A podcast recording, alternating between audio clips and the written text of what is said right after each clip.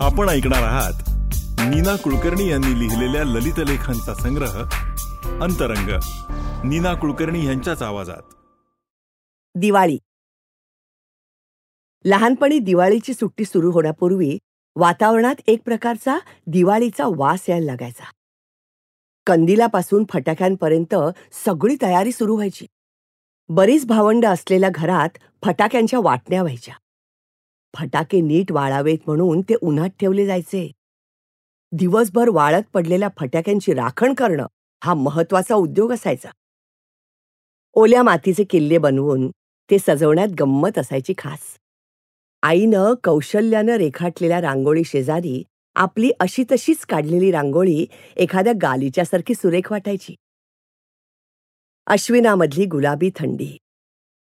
अगदी मुंबईसारख्या दमट हवेच्या ठिकाणी देखील समुद्राचे गार वारे वाहू लागले की आम्ही मुंबईकर त्याला थंडीचा मोसम म्हणत असू. अशा या थंडीत येणारी दिवाळी. पहिल्या आंघोळीसाठी पहाटे उठायचं. तेल उठण्यानं आणि गरम पाण्यानं आंघोळ करायची. लवंगी माळ्यांच्या अलगद आवाजानं शेजाऱ्या पाजाऱ्यांना दिवाळी आल्याचा संदेश द्यायचा. फराळाची ताटं मैत्रिणींच्या घरी पोचवताना आपण त्यांच्यासाठी वळलेले ओबडधोबड आकाराचे लाडू ताटात ठेवायला विसरायचं नाही. आई लाडू गोल झालाय ना ग? स्वतःची कलाकृती माझ्या डोळ्यांसमोर नाचवणाऱ्या माझ्या मुलीच्या आवाजानं मी वर्तमानात परत आले. लाडू वळून झाले होते. चिवडाचा खमंग वास नाकात शिरला. पण तोंडाला पाणी सुटलं नाही. उकाड्यामुळे असेल बहुतेक. दिवाळीच्या वेळचं हवामान बदलत चाललंय अलीकडे. उकडतं काय? संध्याकाळी अचानक विजा संपून गडगडाट काय होतो? पाऊस काय पडतो? कॅलेंडरवरच्या लाल रंगात लिहिलेल्या तारखा पाहून दिवाळी आली. अशी स्वतःची खात्री पटवत दिवाळीच्या तयारीला लागावं लागतं. आजची दिवाळी कशी? सुलभ आणि सोपी झालीय. महिला मंडळात ऑर्डर नोंदवली की फराळाच्या पदार्थांची व्यवस्थित बांधलेली पार्सलं घरपोच येतात. रांगोळी काढण्यासाठी कलेची गरज भासत नाही. विविध डिझाईन्सचे छापे विकत आणले की काम होतं. थंडीला शह देऊन भल्या पहाटे उठण्याचे दिवस सरले. शास्त्र म्हणून पाकिटातलं उठणं आणि बोटभर तेल लावून मुलांना आंघोळी घालायच्या. हो कारण गरमीमुळे उठणं लावण्याआधी अंगावरचं तेल उतरण्याचे चान्सेस अधिक. आई फटाके वाजवायला जाऊ?